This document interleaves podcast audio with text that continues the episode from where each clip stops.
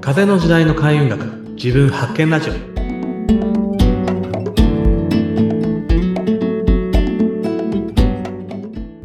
はい、えーこんにちは、えー、開運とパーソンの人、えー、豊ピーこと豊原隆です。ナビゲーターの北村彦です。今日もよろしくお願いします。お願いします。前回白熱しましたよ、ちょっと。ああ、そうですね。ちょっとあの、まあ、風の時代の件ですよね。はい。そう、風の時代、なんかあのでそもそも何ぞやっていうところから、はいなんかめちゃくちゃそう前その前は土の時代でとか、はいはいはい。で土と風の時代の違いとか、すごい壮大な話になりましたよね。すいません、あの、僕ね、あの、続けて話すのがなんかこう、ね、結構、えー喋りながら忘れてしまうので、あんな感じでずっと喋りっぱなしになった 大丈夫です、私あ記憶にありますから。はい。まあ、はい言ってみよう、私の解釈でちょっときき言って言っていいですか、前回の。はい。はい。なんか前回ってやっぱりそのなんか例えばそのなんか物作るとか、なんかこのまあ金融とかそういうまあ世の中のなんかこう時代を作ってる時代時代、そうですね。なんかその形ですよね。形そう形あるものですよね。はい。物質、はいうん、そこが風の時代になって、うんえっともっと感情とかそうそうそう思いとかうん。見えないものに対しての価値がやっぱり広がっていったりとか、あとはうん固定とか強さとかから流動とか、まあ不安定とか、まあ男性性から女性性への移行みたいなのもあるし。ああでそはいの広がりには SNS うんの普及がものすごく影響が大きかったと。そうですね。SNS というか、まあ言ったらそのいろんな感性を持った同士の人がつながる仕組みっていうのがうん、今までそのなかったわけじゃないですか。はいつながりやすい。それがものできたことがすごく大きいですよね。大きいですよね。だった。ね。で、そう風の時代も、いきなりじゃあ、今日この日からじゃなくって、まあうん10年ぐらいかけて、ゆっくりゆっくり変わって、そうですね。あの、一番その変化の激しいタイミングが10年ぐらいかなって感じですけれども、うんでも、実際言うともっと長いですね。あそうなんで、そんなにグラデーションなんですね。グラデーションとしてはもうちょい長いと思いますね。そうか。だって土の時代も、なんか200年ぐらいっておっしゃってましたっけ？そうです。土も200年ぐらいだし、まあ全部、どの、どの時代もだいたい200年ぐらいで、こう、うんあの、大きく移り変わっていく。まあ、で、実際でも、土の時代だとか風の時代って言われるようになったのは、なんていうんですかね。まあ、もともと先生術とか天文学的な概念でいうのは、そういう考え方はあったんですけど、はいそういう名前を付けられたのはやっぱり、なんていうんですか、誰かが そういうふうに言い始めたみうたいな。ん。はい。うん、そうですよね。そうそう、その、そう、土とか風とかなんぞやってると、よく先生塾で、なんか火のせいだとか水のせいだとかもなんか、そうそうそれに関係してるんですよね。そうです、そうです。うはーん。じゃあ、ってことはやっぱ風の時代も、まあ、盛んに聞き始めたのは数年前だけど、ここから約200年ぐらい。そうなんですよ。だからまあ、もうみんななんか今っていろいろそのキーワードとかトレンドワードもその消費が激しいので、これから僕らはまあね、まあ、あの、死ぬまで風の時代なんですけど、はい。まあ、なんだろう、もう、なその言葉がどこまでなんかあの、この言葉使っていいんだろうなっていうのはちょっとまうんあ、あってよね。オワコンとかなんかね、今まだそのこと言ってんのって言われそうな気がすぐしそうですよね。え、アスラさんに言葉ってのは風の時代っていう言葉があ、そう、ですか？キーワード、キーワードとしてね。はい。え、そんなこと言ったら、だってこの番組の冠名が、そうなんですよ。だか50ら、ですよ。だから少なくてもあと3年か5年は使わせてくださいと思ってるんですけど。本当はいです。い、や、それどころか、200年続きますよって、トヨピーさんが言い続けてくださいよ。あまあまあまあ、まあそうですね。まあ、まあ、とりあえずあと10年ぐらいはって思ってるんですけど、まあでもそんな感じですと。で、じゃあ、ただまだ、じゃあその風の時代って完全にその風の時代に入ったのっていうと、うんイメージとしては、その土から風に移行するときに、例えば嵐が起こってうん、今まで積み上がったものが吹き飛ばされてるみたいな感じの、まあそんな感じのイメージですよね、今。から今年って、すごいなんか、まあ、さ、ちょっと最近思ったんですけどうん、結構強烈な年だったなと思っていて、はい。あの、例えばその、ジャニーズ問題とか、あ、そうだ、うん。先日、創価学会のね、なんか池田大作さんが亡くなられたじゃないですか。で、そうです。考えてみると、今年にあの、幸福の科学の大川隆法さんも亡くなってるんですよ。あ、そうでしたっけ？そうなんですよ。うん。ええ去年で言うと、あの、安倍さんがね、な亡くなってとか、ここ1、2年での、その、ちょっと大物とか今までの時代を作ってきた人か、まあ、まあ、まあ、宗教、例えばそのさっきのお二人は宗教的にとかですけど、で、最近だとアーティストであの、爆竹の桜井敦さんとか、まあ、X のねさんとか亡くなったりとか、なんかその、まあもちろんその人は毎年ね、同じぐらいし亡くなってるんだろうけど、うんちょっと今年って、その、言ったらその一つのいろんな時代の各所の軸になってる人たちの訃報が、あと、えっ、と、そうそう、キッシンジャーさんが亡くなったんですよね。これも、これめちゃめちゃもっと大きな、うん。だからちょっと今までの仕組みとかが本当に崩れていってるっていう状態が、うんもう如実に起こり、もうその地盤っていうものがこう動き出した感じがやっぱりあるんですよ。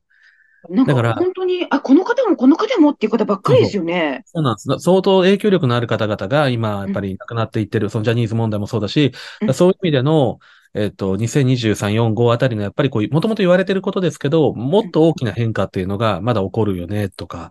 だから本当に今ちょっと嵐のただ中にある状態なんですよね。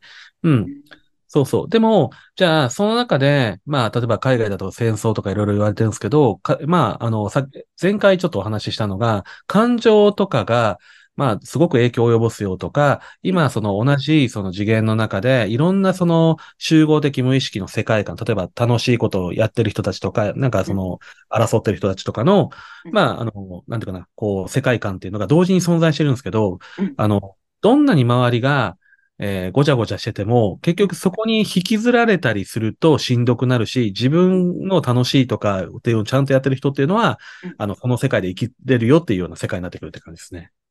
うーん。じゃあ、それはある意味、ある種の人にとってみれば前よりも生きやすくなって。うんある種の人にとっては生きやすくなります。うーん。あのー大きく変化するときっていうのは、そうですね、ある種のチャンスでもあるわけですよね。そうですね。そう。日本も戦争が起こって、一回その非常に大変なことになったけど、そこからの復興の中で、また新しく、まあ言ったら力を得ていった人とか、成功していった人たちもいるように、うんまあ、そんなになんか無茶苦茶な、なんかそのね、戦争、まあね、第二次世界大戦的な戦争っていう感じは僕はちょっとそこまでいかないとは思っていますけど、うん。はい。まあ、でもなんかいろんな意味での大きな変化はうん。起こっていくだろうなっていう感じですよね。そう、なんかね、ここ最近感じるんですけど、うん。今までどっちかというとマイノリティで、なかなか声を上げられなかった方々が、最近本当に上げやすくなってきた。で、それによって、そうそう、あの、あ、そうだ、そういう人もいるよね。ねそういう人もちゃんとクローズアップしなきゃねっていう社会になってきた。あの、イメージで言うと、あの、今までっていうのは、三角形のピラミッド型の社会だったわけですよね。で、はい例えば芸能界なんかでもそうなんですけどうん、えっと、僕らの子供ぐらいの時期っていうのは、例えばじゃあお笑いだったら誰さんまさんとかダウンタウンとかなんていうんですかね、みんなが国民的に全員が知ってるぐらいの人たちが何人もいたじゃないですか。はい。今って、例えばじゃあ BTS って、まあい一回もう世界をこうね、席巻したようなアーティストですけれども、僕 BTS のメンバーの名前とかを誰も一人として一致しないんですよ。すいません、同じです。はい。人数もごめんなさい。すいません、わかんない。ですよね。うん。ででも、例えば、じゃあ僕とか全然知名度 BTS の1万分の1ぐらいしかないと思うんですけど、でも、はいそれでも、あのー僕とかのことを知ってくれてる人っているみたいな感じで、まあ要するにその、ピラミッド型からシャボン玉みたいな、あの、影響力の世界観に変わっているイメージなんですあ、よ。お、面白い。ピラミッドからシャボン玉？そうなんですよ。シャボン玉丸の、本当に、あの、大きい小さいとかっていうの本当様々ありながら、はいあの、みんなが知ってるっていうのがほとんどなくなってきて、その人の世界観の中でのちちっちゃい領域のスターとか、好きなみたいな人たちがいっぱい出てきてるっていう世界なんですよね、今。本当あの、インフルエンサーってやつですよね、あっちそうそうそうこっちの。はい、そういうことです。うん。で100万人のインフルエンサーもいれば、数千人でのインフルエンサーとかも、まあ、100人ぐらいのインフルエンサーもいるかもしれないですよね。うん、うん。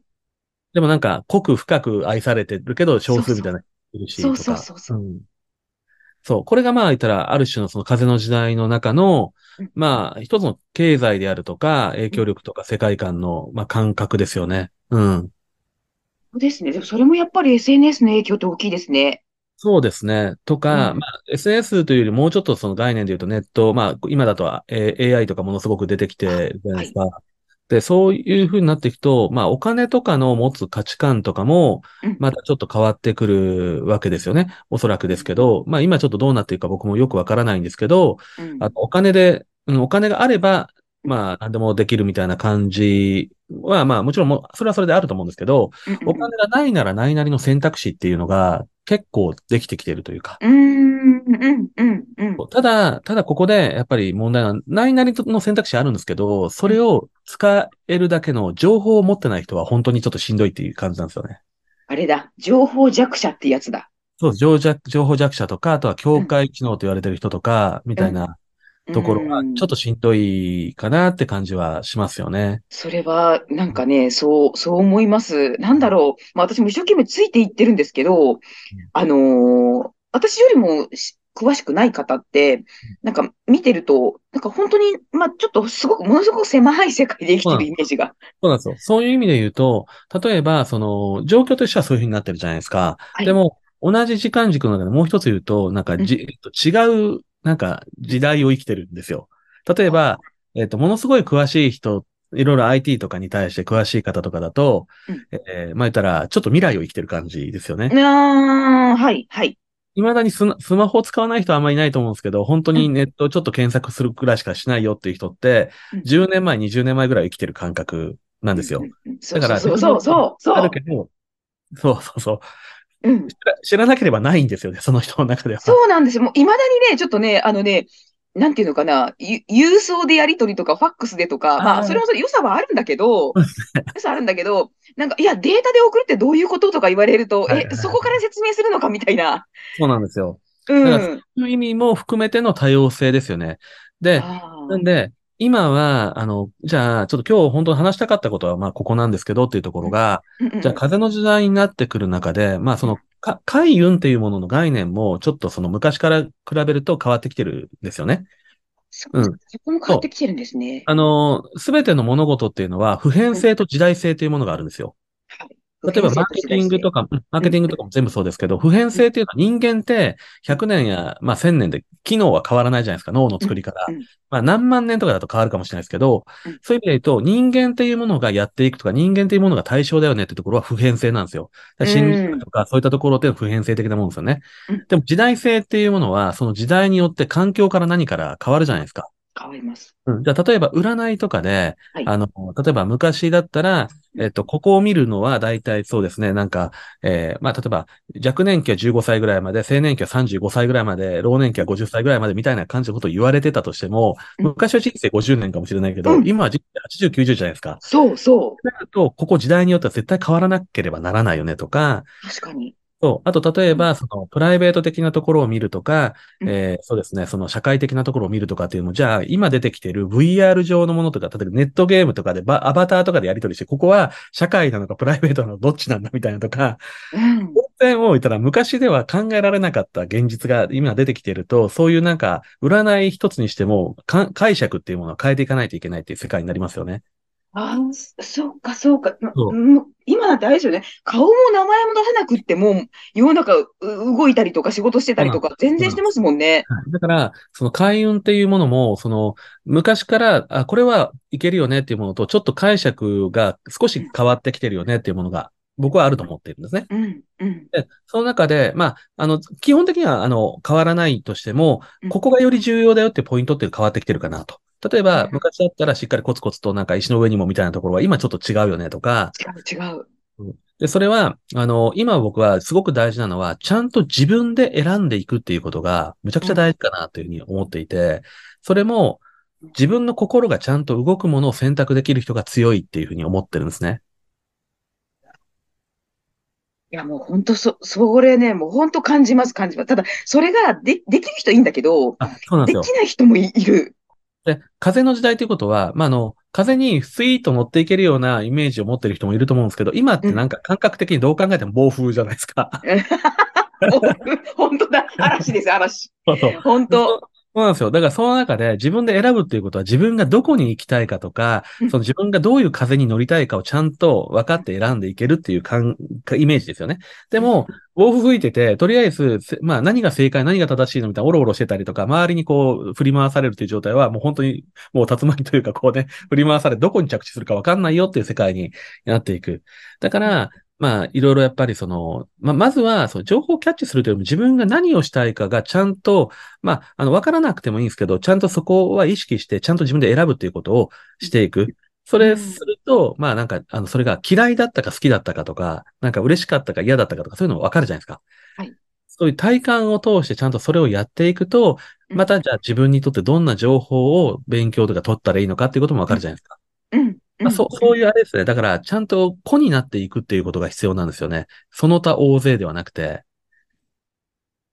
その子子になって自分がちゃんとパズルのピースみたいなものをちゃんと明確に形成していって、それで、そうすると周りの凹凸がみんなと、私これが得意、これが好きとか、私これ嫌いとかあるじゃないですか。で、そこで、あの、今ってもう何でもばまんべんなく伸ばすみたいな全部機械がやってくれる世界になってくうるから、ん。あの、言うと偏った人間の方が必要とされるんですよ。私これ好きって。